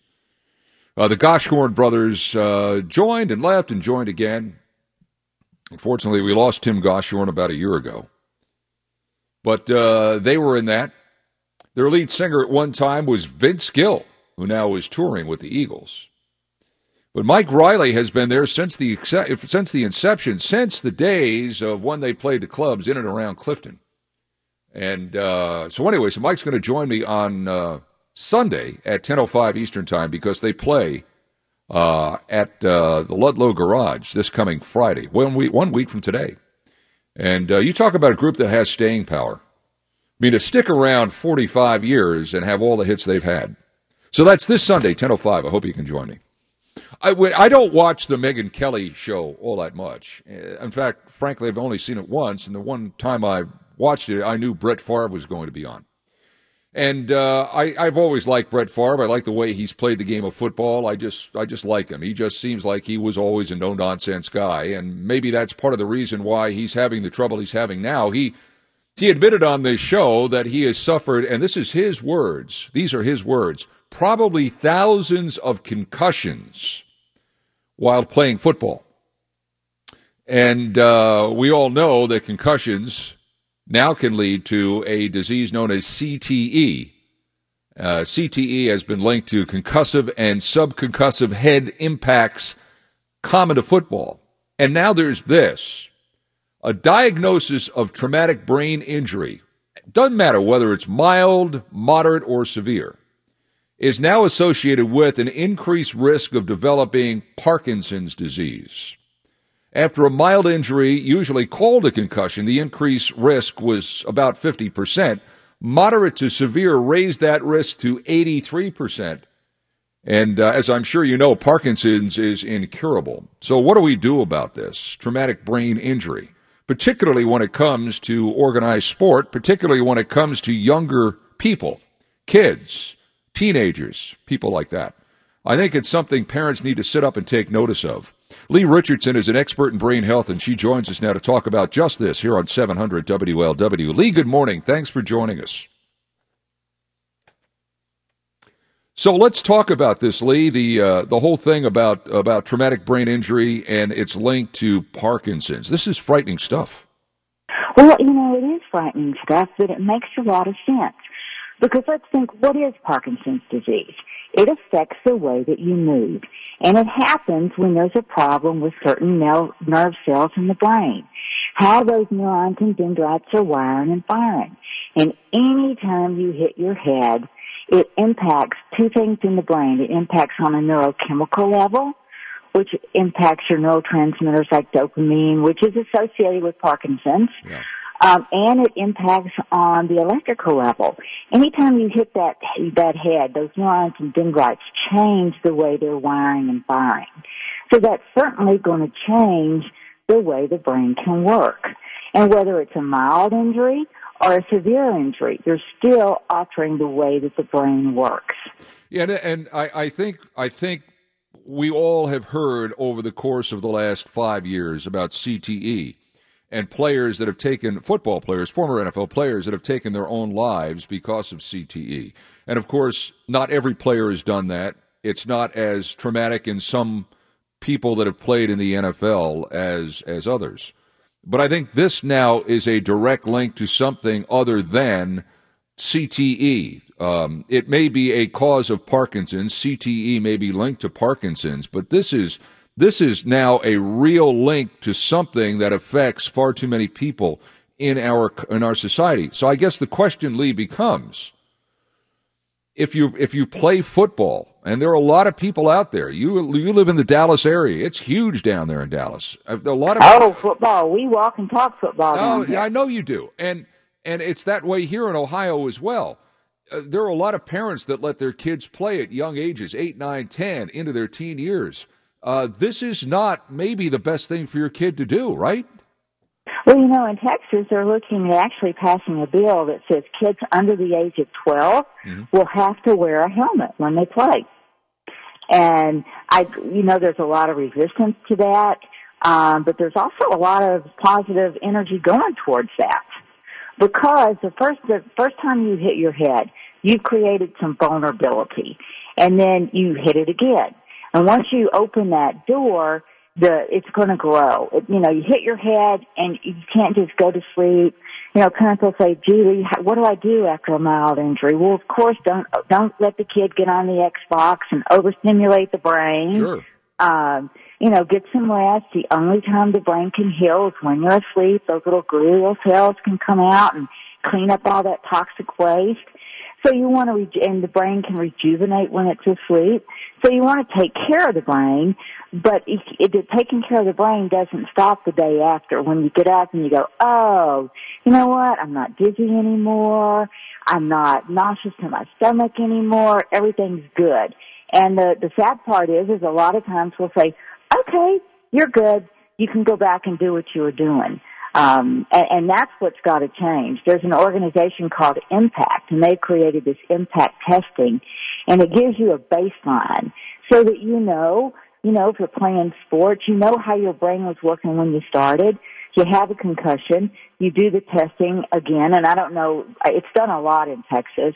I don't know nationwide, but you do the test again, and if your brain has changed the way it's wired and firing and performing, you don't go right back out on that field. Well, here's but uh, here's my point about younger younger about kids. The the the brain isn't isn't fully developed. There's a lot of room inside that cranium, and so not that anybody. and there's a lot of years. Yeah, and you don't want not that you want to have a concussion at any point in your life, but if you're a younger child and kids that are out playing football, 10, 11, 12 years old, uh, if that if that hit happens, that brain is going to whack off that cranium a lot harder because their their their brain simply isn't fully developed. You're exactly right. And that brain isn't going to be fully developed until they're in their mid to late 20s. So what you start, and down here in Texas, we have pee wee football, man. We start, they start when they're six and seven. Yeah, same here. Yeah. So you start that young and you create that vulnerability. That vulnerability is just going to get bigger and bigger. Uh, th- you mentioned about what's going on down in Texas. Uh, the same thing in Illinois. Um, uh, they're, they're, there's trying, they're trying to get legislation passed inside of the Illinois uh, House, uh, all because of the it's the Dave Duerson Act uh, to try and protect kids under 12 from uh, these kinds of injuries. They just want to ban all football until you're past the age of 12. And you know, I know you have to balance what's what's good and healthy athletically and keeping your body in shape and I know you have to balance what's good and healthy for relationships built through things like sports but it seems to me there shouldn't be anybody under the age of 12 playing tackle football. I think there's a, you have a huge following for that train of thought. But why why is it so difficult? Where's the resistance coming from, Lee, with these kinds of things? Speak I guess you could speak best to what's going on down in Dallas. They want to make kids wear helmets from uh, when they're 11 years. Why wouldn't they be wearing helmets? That's a really good question. Why wouldn't they? That they need to be. We all know that. But you know, let me throw in, let me throw another fact at you. Almost the same number of kids go to the emergency room from biking accidents. And do they have on helmets? They should. Yeah. Yeah. They should. But when, you know, it's hard to create change. And when you look at the numbers, I was shocked to see how many, how close those numbers were between biking accidents and football accidents. Yeah. So there's a lot of resistance to change. There's a lot of people that, you know, I mean, they're born and bred football. Um, and, and that's part of who they are and how they develop. And as a parent, you know, you look back and that's how you made your, your best friend. Oh my gosh, that's how you got your first girlfriend because your accomplishments on the football field. It's, there's a lot of emotional memories associated with Sure, that. Sure. And creating change within a system, and that system would be schools, um, churches, you know, all, all of those systems. Creating change within a system's hard. Yeah. Yeah, I, I no, I agree 100%, but I do think that this new study and again it's it's it's it says that if you get one concussion, your chances of getting Parkinson's is you go up 56%. If it's just mild, if it's severe, it, goes to 83%. I mean, my gosh, how much more research do we have to know that this that that head trauma is just it's just horrid. And I, I think anything you can do to prevent that, and you can't prevent everything, but I think you can prevent it. And I'm, I'm sorry if I'm getting preachy here, Lee, but I think you can prevent it by wearing a helmet if you bike, regardless of age, but certainly if you're younger, and by just putting a little common sense into when you're going to let your child go out and play some sort of contact sport. It doesn't have to be when you're eight, nine, and 10 years old. And I think if we get to that point, culturally in our society, I think a lot of this stuff is going to fall down, including. CTE. Well, and really, you're right. There is a lot of research that supports it, but there's some good common sense. For you guys out there listening, Google homunculus. There's a cortical Who? homunculus. How do you spell that, Lee?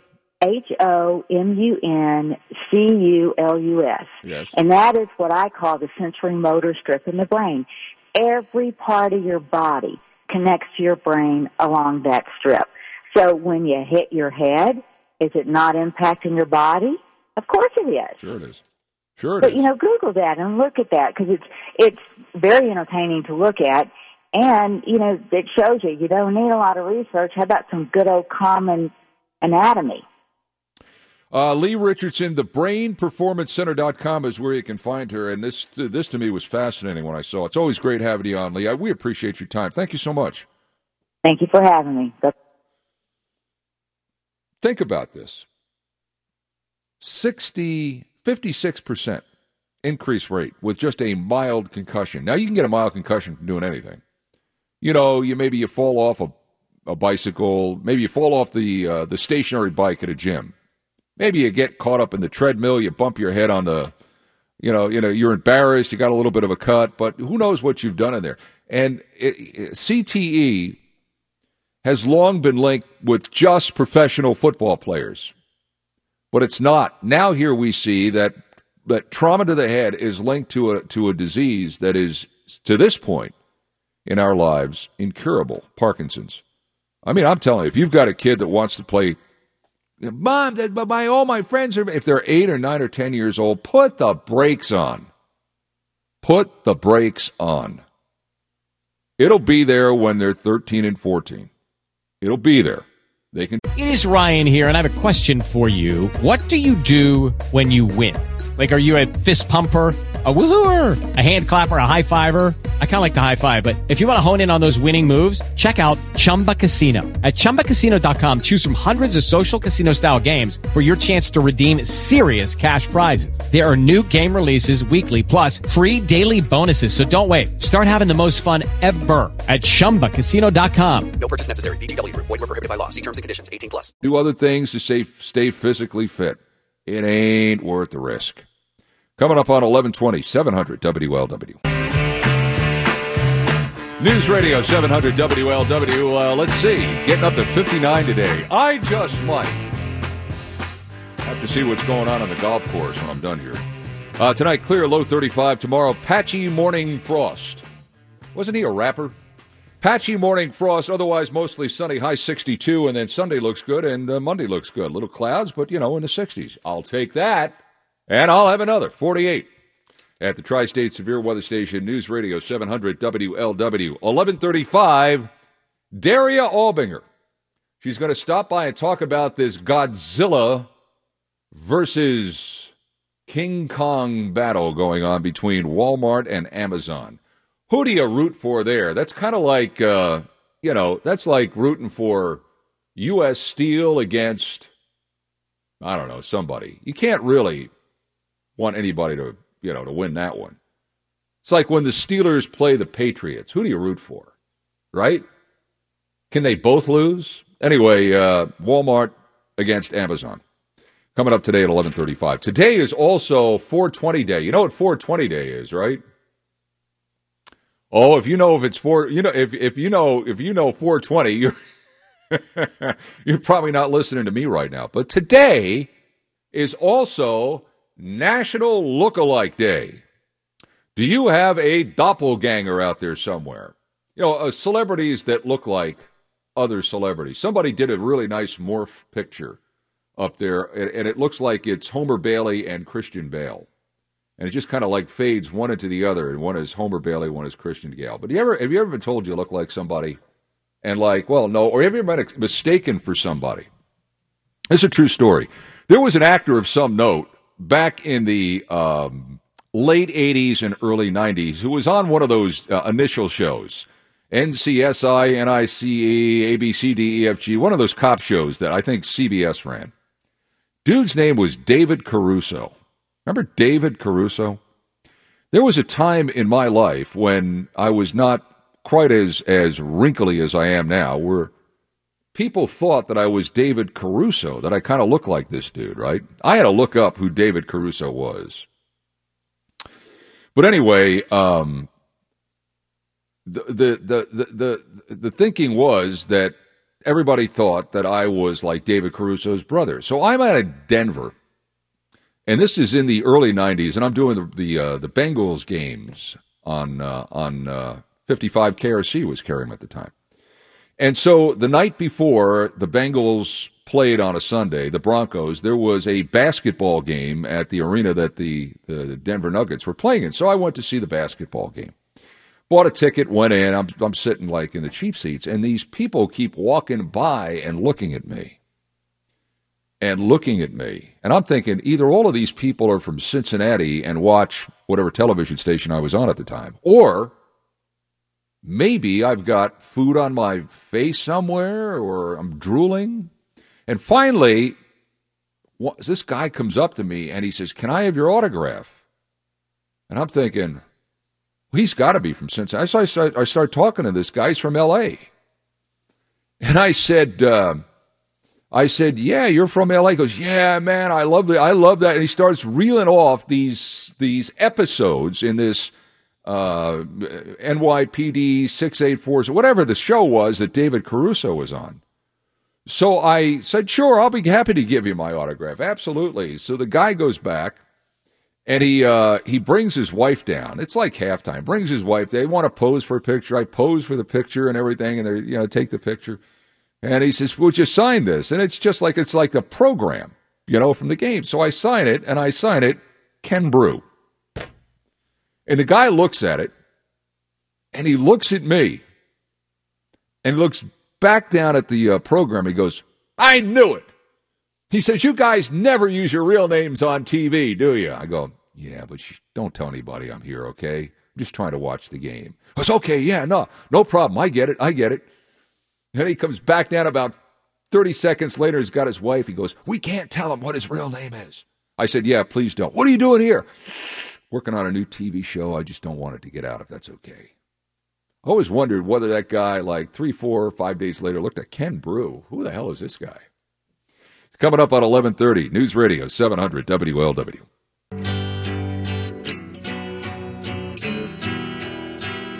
I read the news today, oh boy. Good. Welcome back. Ken Broo for Scott Sloan. Top of the hour, Willie is in. Thank God for certainties in life. Willie is in at the top of the hour. Among his guests will be Amy Murray.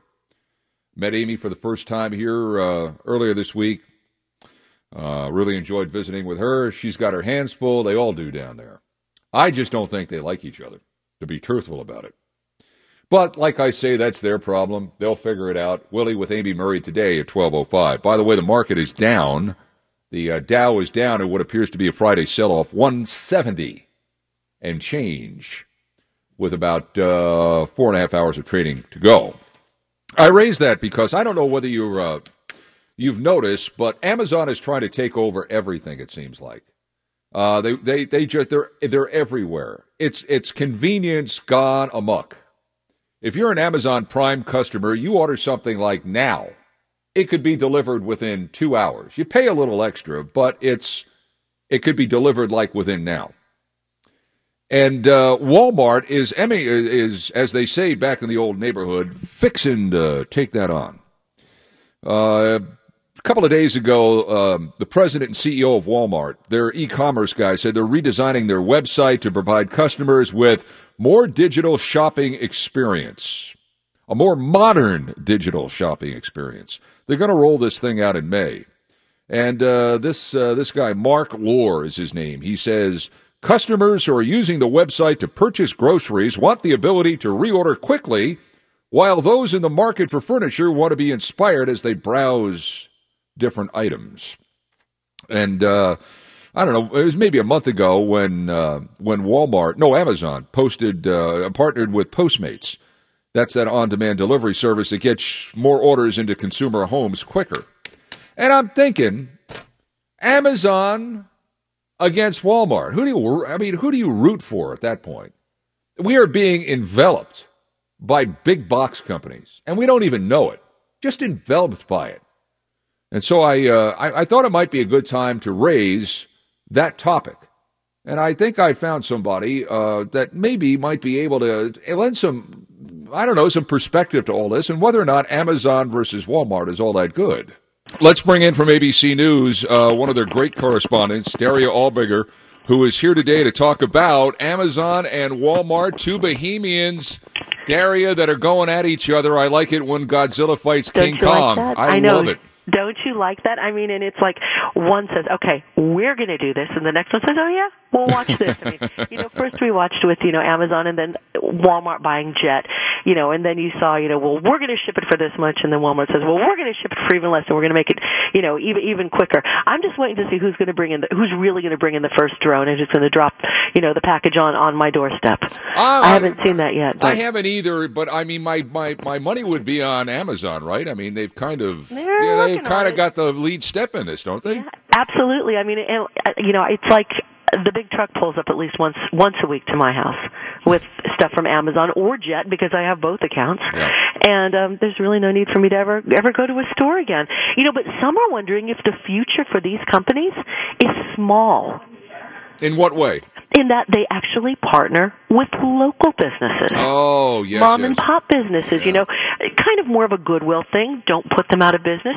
But of course, we're going to have to wait and see because the thing that's going to drive this one way or the other is the kind of dollars that can be made on it. Well, let me let, let, let us get into that con, uh, discussion because we heard what President Trump said a couple of weeks ago, and he's always at war with with the guy that owns Amazon. But it just seems like he tried to make a point that Amazon is killing the United States Postal Service, which seems to me to be a bit of a stretch. Because I still see post offices and I still see lines. It can't possibly be happening, could it? No, and it's not. And, and Amazon, you know, it, it, they did they crunched the numbers on that, and, and you know, and we're not. This is nothing political here. It's just you know, facts, pure and simple numbers. And and Amazon is not hurting the post office in terms of you know not, not paying enough for shipping, not paying taxes, you know, in any way, shape, or form. Because some of the things that you're getting right now from Amazon could not be delivered by the post office, at least not in the way that Amazon is delivering them right now. So this Amazon Walmart thing is basically apparel sales, right? I mean, that's that's Yeah. that's the that's the first front, but you have to believe there would be other fronts, right? Absolutely, it's good. You, whatever right now the one company is doing that the other is not doing, and in this case it was Walmart because you know Walmart was a place where people went to buy clothing, Right. In, right, in addition to other things, and until Amazon came out with its Amazon Basics line not too long ago, uh, you really couldn't find much in the way of apparel on Amazon. And and if you know you could find it, it was something that you could buy somewhere else as well. so Uh, that's yeah. Yeah, yeah, yeah. The other thing I was going to ask you, I wouldn't want to be someone that uh, is in the boardroom at Wells Fargo today, huh? You know what? What's that all about? You know, this a lot of people are saying, how is this company still in business? I mean. I aside know. from the fact that you know they hold a lot of mortgages until very recently they had my mortgage you know so i'm sure that was that was one of the ways that they stay you know that they've been staying in business is you know having a very large mortgage arm but the mortgage business is one of the things that's under the under the uh, microscope right now and it's auto lending business because Wells Fargo is accused right now of trying to open fake loans for a number of for some people in order to advance the sales. Fake on that loans? part of it, yeah, fake. I'm sorry, I, I stand corrected. Auto insurance, big difference there. Fake auto insurance there. I apologize. Uh, fake fake auto insurance accounts in order to you know to advance sales, just like it did on its its credit card and um and checking account scandal not too long ago.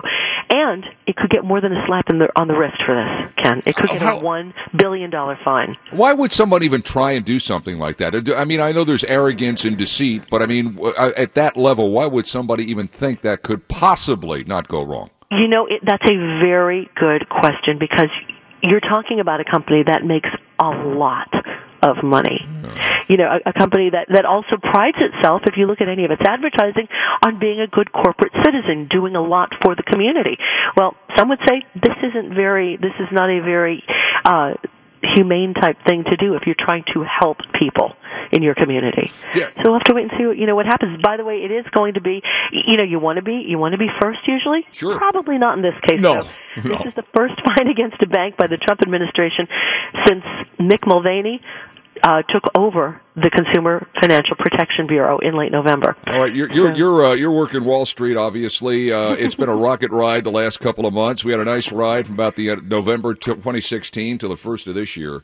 You got crystal ball for us. Just tell us today. Just tell us today, Daria. Is it going to be all right today? I sure hope so. and I'll tell you what, Ken, if I had that answer, I would not be in this business. But you know what? You have to remember, we're you know we're going to see highs and we're going to see lows. And and like I said, I am not an expert. I watch the markets just like you do. Um, maybe a little more closely because that's what I have to do for my job most days. But the thing to remember is we're trading at a level that we haven't seen ever before. So when we see the market drop, it's going to drop by a lot more than we may be comfortable seeing. But remember, it's going to rise again, and it's going to rise um, by numbers that we're very comfortable Good. seeing. Good. That's what I want. I want to see it rise, and I want to be comfortable. Uh, Absolutely, just keep going up, right? absolutely. Lucky Land Casino asking people what's the weirdest place you've gotten lucky? Lucky? In line at the deli, I guess? Aha, in my dentist's office. More than once, actually. Do I have to say? Yes, you do. In the car before my kids' PTA meeting. Really? Yes. Excuse me, what's the weirdest place you've gotten lucky? I never win and tell. Well, there you have it. You can get lucky anywhere playing at LuckyLandSlots.com. Play for free right now. Are you feeling lucky? No purchase necessary. Void where prohibited by law. 18 plus. Terms and conditions apply. See website for details. Daria Albinger, thank you so much. She uh, is the Wall Street. She knows what's going on. She said she just watches it, but she really knows what's going on. Thank you so much. She knows what she's talking about. I mean, I, you know, as you reach a certain age, not that I am in that category, but you know, as you reach a certain age, you uh, you pay attention to the market. Now, my guy, my investment guy, he tells me the last thing you should do is start looking at your at the uh, at the at the Dow and what it does on a daily basis. He said that's kind of like taking a book and putting it right up against your nose. However, I don't see well. But anyway, he said what you should do is just just uh, just look at it. It's kind of like stepping on a scale in your bathroom. Don't weigh yourself every day. Weigh yourself once a week or weigh yourself once a month. And it's the same way with uh, with your portfolio. And uh, again, and I, I I always say this. Even if you don't play the market, even if you're not invested in stocks, your future is invested in that because invariably your company has some sort of savings plan that it matches, a 401k, or your company may be a publicly traded company and its fortunes, high or low, will affect whether or not they continue to have robust employment or employment not so good. So you got to keep your eye on it. You just don't have to be obsessed with it. But it has been a rocket ride since the first of the year. But I'm telling you, this Amazon uh, Walmart thing, I don't know who I root for in that. You know, can they can, can they can they both lose? You know, can Shirley and Jack's, you know, clothing store over there in Pierce Township, can that win once? Really? And by the way, I don't need something delivered like an hour after I get it, unless it's a defibrillator. But I, you know, if I order, you know, the latest gizmo for my computer, I don't really need it two hours later. Just, you know, put it in a box and let it get there. You know, Monday is fine. I know sometimes I sound like a crabby old man. Ken Broo for Scott, Scott Sloan, 700 WLW.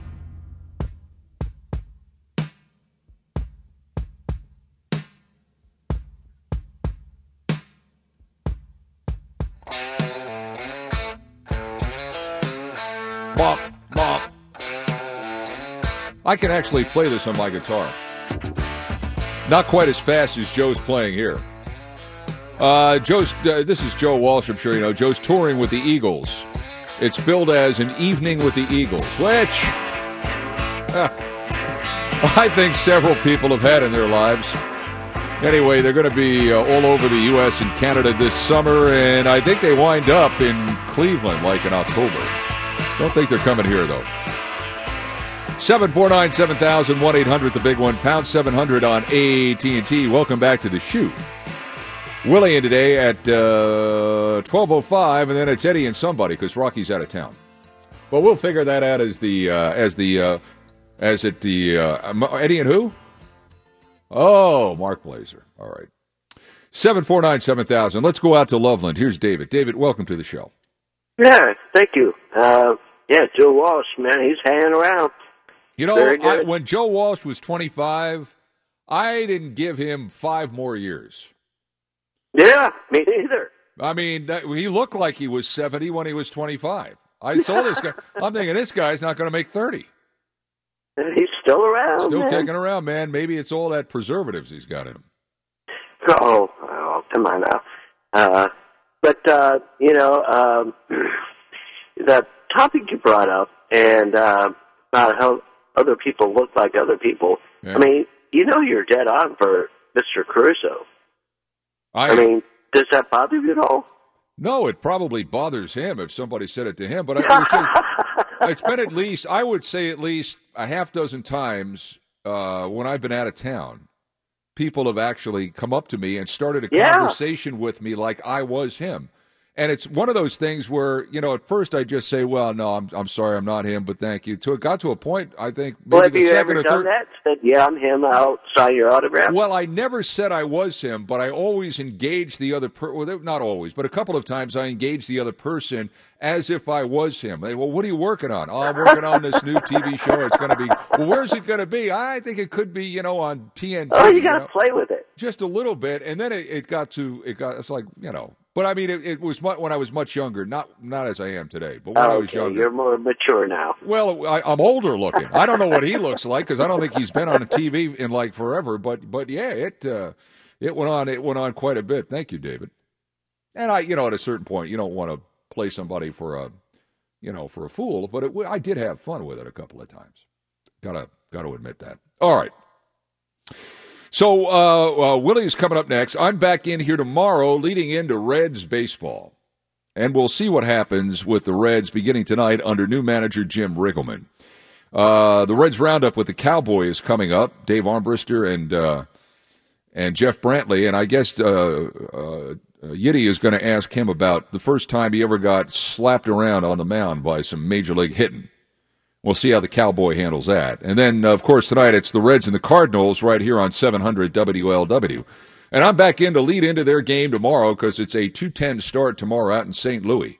And then back in here Sunday for Sunday morning sports talk. And I, I it's I've got a lot to tackle this Sunday because I've got the NFL draft coming up next week, and the Reds have the first round selection at uh, number 21. The Reds have also, uh, I mean, the Bengals do it at 21. The Bengals have also been taking out a little water with the national media. Uh, Mike Brown got slapped around by USA Today today, and uh, so we're going to get into that. Also, if the, the Reds are valued at $1 billion, and even though that's the bottom two or three in baseball, the Yankees are valued at 4 billion. This is all from Forbes magazine within the last couple of weeks. Why is it that they wouldn't spend more money on some help for their team this past off season?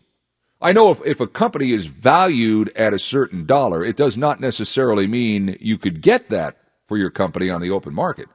But I want to get into that as well, and then of course some uh, some basketball talk as well. So that's all coming up on Sunday. Willie is next. I'll see you Saturday on the home of yours, Cincinnati Reds. News Radio 700 WLW. When your business needs a feature-rich portfolio of storage and data protection solutions, look no further than Dell EMC. Dell EMC's offerings meet today's real-time performance needs, such as VMAX all-flash storage, as well as long-term archival and protection of critical business data, leveraging data domain backup appliances. Encore Technologies, a Dell EMC titanium partner, will work with you to address your modern data challenges, providing the right solution in a data-centered world. Visit encore.tech. Stone Statements is the area's granite expert with over 1,000 slabs in stock. Locally owned and offering over 90 years of combined experience. Stone Statements guarantees all their work and can complete your project within a week. Learn more today at stonestatements.com. That's stonestatements.com. When employers like 700 WLW and TQL choose Delta Dental of Ohio, employees access the nation's largest selection of individually contracted dentists and get the care they need from dentists they prefer. Delta Dental. We do dental better. DeltaDentalOH.com. The Reds are on the radio. This is Reds Roundup with the Cowboy, presented by United Dairy Farmers, brought to you by Napa Auto Parts, and by Acute Hearing on 700 WLW, the home of the Reds. When you think about fresher and better, you might think, mmm. But how about UDF has locally roasted coffee, made to order malts, fresh ingredient sandwiches, and so much more. Try UDF's San Fermin Brew. This single origin coffee was harvested just weeks ago in Colombia, shipped to Cincinnati to be micro roasted, then delivered to your neighborhood UDF to be fresh brewed just for you. UDF San Fermin coffee is fresher, better, and available for a limited time at UDF. Why should you go to Acute Hearing Centers instead of one of their competitors? It's all about value. They add value to your life. Acute Hearing has been a part of the greater Cincinnati area for over 68 years with multiple convenient locations to serve you. They've invested in technology that gives you a customized solution for your hearing needs. Hearing screenings are at no charge. Just call 888-669-1342 or go to acutehearingcenters.com. Years of experience in the latest hearing technology. Acute Hearing, changing lives through better hearing. The Reds and Cardinals kick off a three-game series tonight at Busch Stadium. Jeff, we witnessed a couple of young Reds pitchers, Tanner Rainey and Zach Weiss, make their major league debuts this season, and in both cases, it really didn't go well. Rainey gave up a grand slam in his first appearance. Weiss allowed four runs without recording an out in his debut. Both are highly thought of in this organization, and the front office is not going to give up on them after one outing. But what can an outing like that do to a rookie's confidence? I imagine in a situation like that, you start to question your own s- stuff. Well, I, I think there have been a lot of guys that have, that have come to the big leagues and had a first outing or two and think, oh man, this is really difficult. As you move along, you, you continue to make small incremental adjustments. You have to better your location. You have to be more consistent with your mechanics. You have to make sure that when you go in, you get the ball in and you don't leave it out over the plate. The the problem that you have at the major league level is when you make a mistake, it does it's not forgiving. They hit it and they hit it hard. Sometimes they hit it out of the ballpark. In the minor leagues, when you make a mistake and it's in the middle of the plate, they may pop it up. They may hit a long fly ball, or they might just get a single. Up here, they destroy it because they're the best of the best. Do you remember the first time you were roughed up in the big leagues? Oh yeah, I, I remember my first time out there. I remember the way the ball came off the bat. It was different than than anything that I'd ever seen, and the the part that you have to fight against is trying to throw harder than what you're actually physically capable of. And I think that's when your adrenaline kicks in. You think, I'm just going to reach back and really throw this one hard and they'll never hit it. When in actuality, it's better to have a more crisp thought process, locate your pitches in a better spot, and change speeds better within a strike zone. And then that gets outs much more efficiently than just rearing back and seeing how tough you can be. When a ground ball hits the dirt and takes a high hop, it's called a chopper. When a shovel hits the dirt before you contact 811, that is called dangerous. For any digging project, contact 811 two days before you start and find out where those underground utilities are located. This is a free service and will make you safe at home and on the job. A message from your Tri-State 811 partners in safety. We've all heard those commercials where nursing schools sell the fact that nursing classes are the only ones you have to take. At Thomas More, our nurses take theology, philosophy, and ethics and learn to think critically and analytically, which is why our nursing graduates have a 100% passing rate and are sought after throughout the region. I'm Dave Armstrong from Thomas More. If you want to be a nurse with essential skills that make you stand out above the rest, then go to thomasmore.edu to see how our nursing program gives you more at Thomas More. The Reds are on the radio. You've been listening to Reds Roundup with a Cowboy, presented by United Dairy Farmers and brought to you in part by Thomas More College and by Contact 811 before you dig on 700 WLW, the home of the Reds. Napa Know How. You can tell a lot about a person just by looking at their lawn. So if you man your own mower, Napa has select lawn and garden batteries for just $21.99 with exchange. That's right, just $21.99 to uphold your good name and show the neighbors what a quality cut really looks like. Quality parts, helpful people. That's Napa Know How. Napa Know How. At participating Napa Auto Parts stores, offer expires 43018.